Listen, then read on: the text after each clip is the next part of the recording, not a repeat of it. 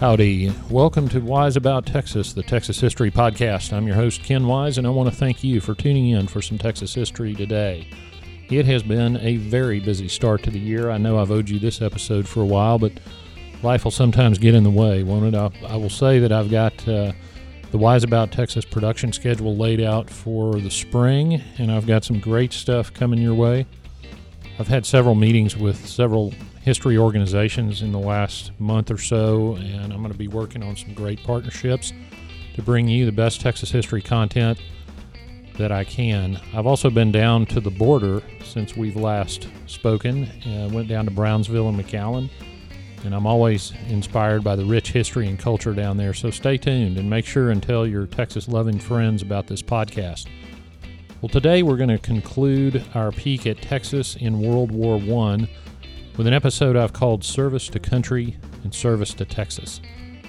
And uh, as a reminder, some of these, uh, the content of the Texas in the Great War series has been based on uh, a program designed by the Supreme Court Historical Society. And we're going to talk today about individuals who served in the Great War and then continued that service to the state of Texas. And certainly, uh, this episode will be a tribute to them, but it's also really a tribute to all the brave Americans who fought in the war to end all wars. So let's go back to early, the early 20th century and get wise about Texas.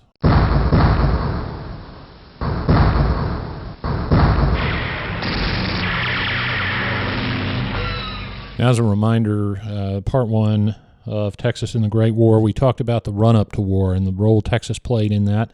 In part two, we talked about training the troops and how Texas, and specifically uh, all of Texas, certainly El Paso, other areas of the state, uh, but we focused on San Antonio becoming a large center for training troops for World War One. That was really the start of uh, San Antonio becoming and remaining today one of the largest military bases for the United States. Today we're going to talk about individuals, and I'm going to start with a gentleman named Few Brewster. Few Brewster can trace his ancestry back to one of the pilgrims who came on the Mayflower named William Brewster.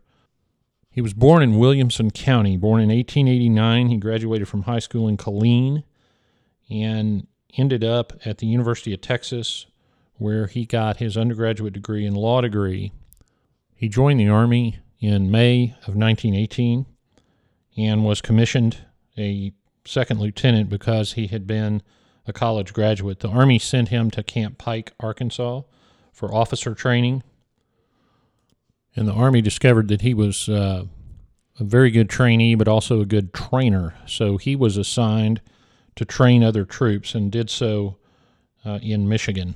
He served honorably for the duration of the war, war, training our troops to ship out overseas and fight in some of the most bitter battles which occurred toward the end of the war. He returned uh, to private life and practiced law in Temple. He was a county attorney in Bell County. In the uh, 1919 to 1923, he became district attorney. Shortly after that, he became a district judge for 12 years after that in Bell County. He was also president of the Texas Bar Association, the State Bar of Texas, in 1940 to 1941. The Supreme Court appointed him to something called the Commission of Appeals, which assisted the Supreme Court in the disposition of cases. And then in 1945, that was wrapped up into the Supreme Court of Texas, increasing the size of the court to nine members. And Brewster thereby joined the Supreme Court of Texas. He won two elections in 1948 and 1954. And significantly, he authored an article advocating for the State Bar of Texas to fully integrate in the 50s.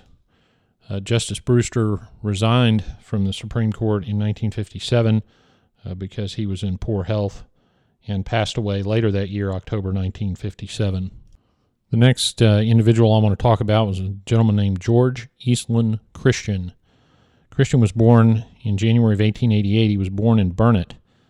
He enlisted in the Army, but he was a little bit older than your typical enlistee and was already a practicing lawyer, so the Army commissioned him as an officer. Because he was an officer, he was sent to Camp Funston, which is one of those areas we talked about in part two.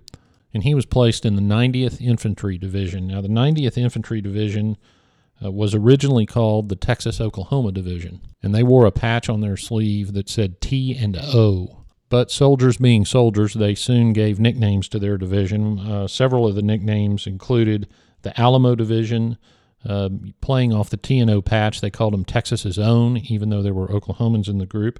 Uh, another one, my favorite maybe, was Tough Hombres. And as you might imagine, the 90th was fairly proud of. So Christian graduated uh, from Camp Funston from what was called First Officers Training. We discussed that in part two.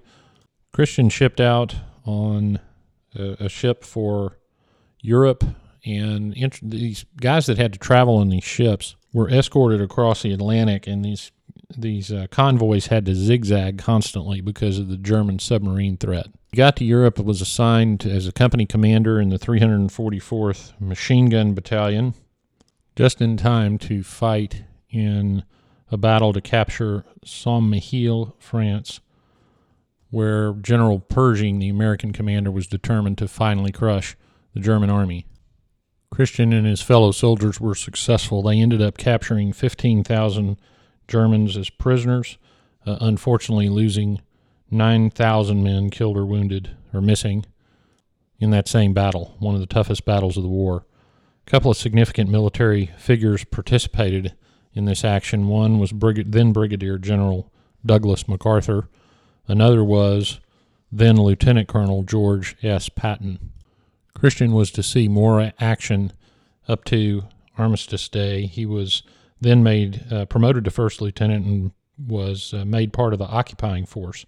He was discharged from the Army and returned to Texas in 1919. He became very active in politics. He worked on the campaigns of uh, soon to be Governor Dan Moody and another Governor James V. Allred, both of those World War I veterans as well.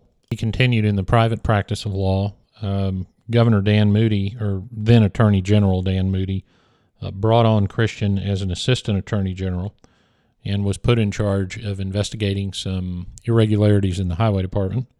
In 1927, and by now uh, Dan Moody was governor, Moody appointed Christian to the commission of the Texas Court of Criminal Appeals. Now, uh, Texas has two highest courts one, the Texas Supreme Court for civil matters, one, the Texas Court of Criminal Appeals for criminal matters. I mentioned the commission in the previous profile for Justice Few Brewster uh, for the Supreme Court. This was for the Court of Criminal Appeals. Christian was serving as a as a judge on that court, on that commission, uh, when he died at the young age of 53. He certainly served with distinction uh, both the United States as a soldier and Texas as Assistant Attorney General and a judge. Finally, I want to talk about a governor, Beauford H. Jester. Governor Jester was actually the son of a lieutenant governor, George Taylor Jester, who served in the 1800s. Governor Jester was born in 1893. He graduated from the University of Texas in 1915 and chose to and qualified to attend Harvard Law School, which he did. He was in school when his country entered the Great War in 1917. He could have stayed in school and uh, probably would have had a very successful career, but service to country was more important, and he enlisted in the United States Army, and he returned to Texas to do so.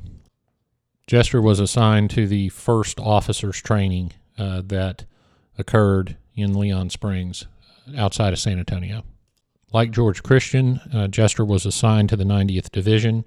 His uh, brigade was the 179th Infantry. Now, I mentioned he had enlisted, uh, so he began uh, his Army career as a private, but in six weeks, he had become a captain.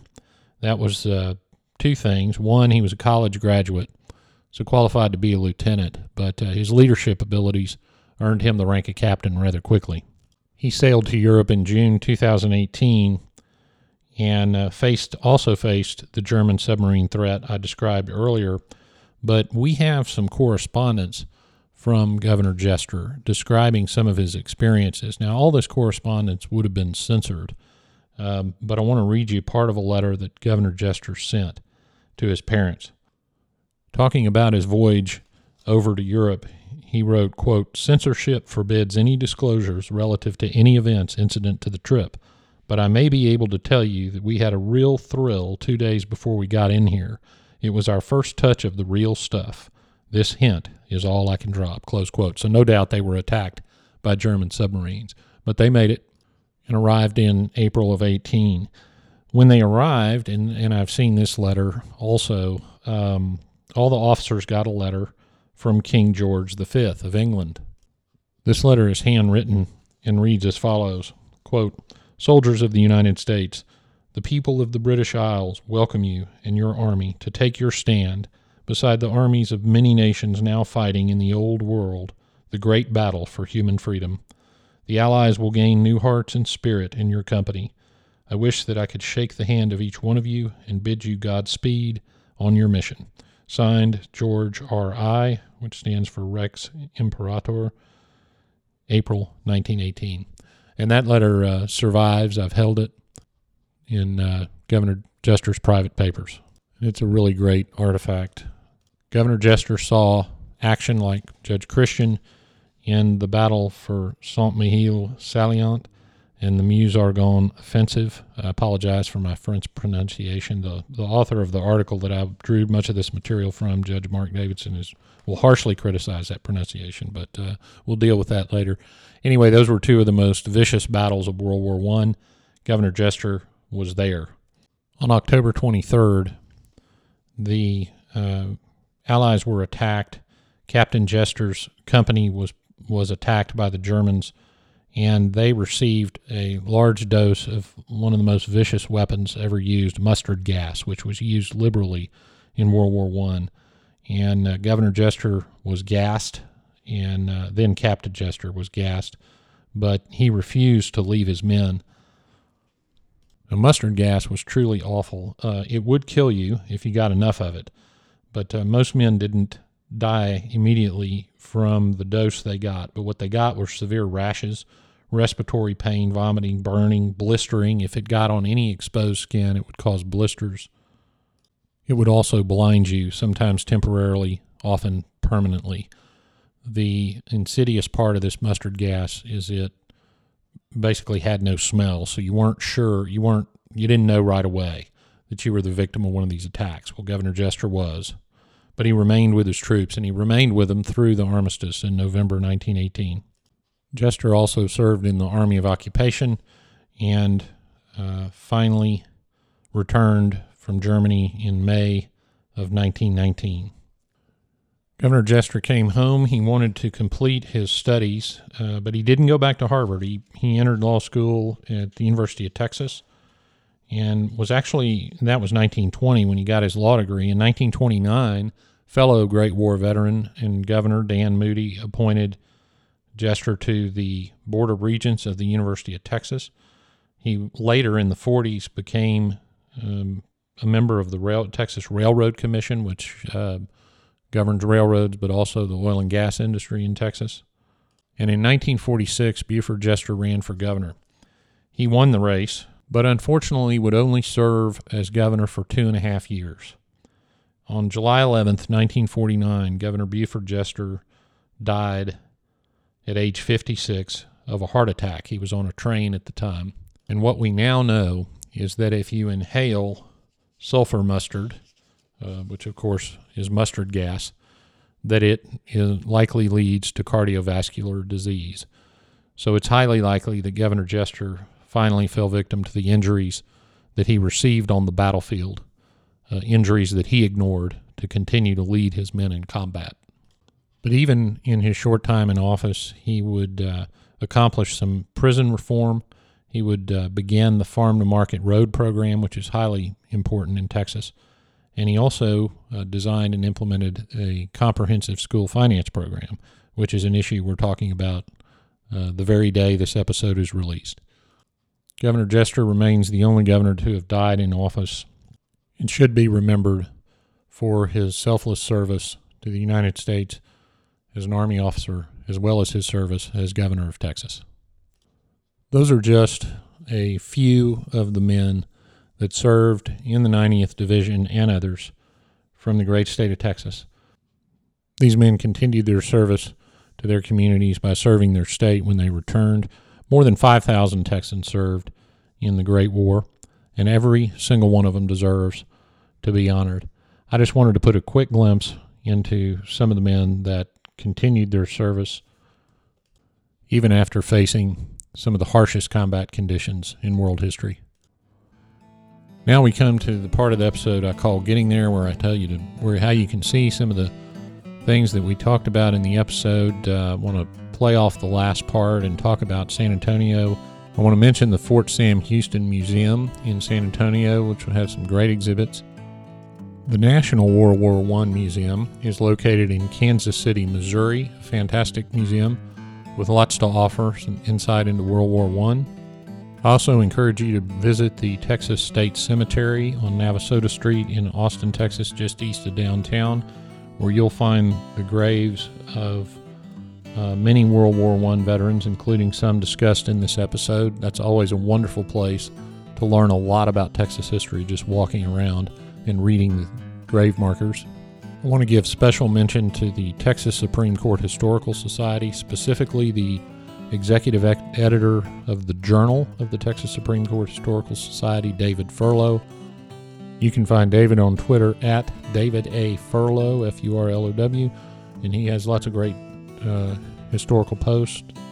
I also want to mention Judge Mark Davidson. Mark's not on Twitter, but uh, a great historian and author, and both of those gentlemen authored several articles on uh, World War I veterans who continued their service in Texas in the latest Texas Supreme Court Historical Society journal. You can find that journal online at www.texascourthistory.org. www.texascourthistory.org. And you'll also find video of the special tribute the Texas Supreme Court played to the veterans of World War I. Well, that wraps it up for another episode of Wise About Texas. Thanks for listening as we concluded the series on Texas and the Great War. Uh, the production schedule should pick up fairly quickly. We've got some good episodes coming up. So, subscribe. Be sure to subscribe to the podcast and tell your friends about it. We're on Facebook, uh, Wise About Texas Facebook page. Be sure and like and share that. And you can find us on Instagram and Twitter at Wise About Texas. Thanks for listening. Go out and do something for Texas today. Until next time, God bless Texas, and we'll see you down the road.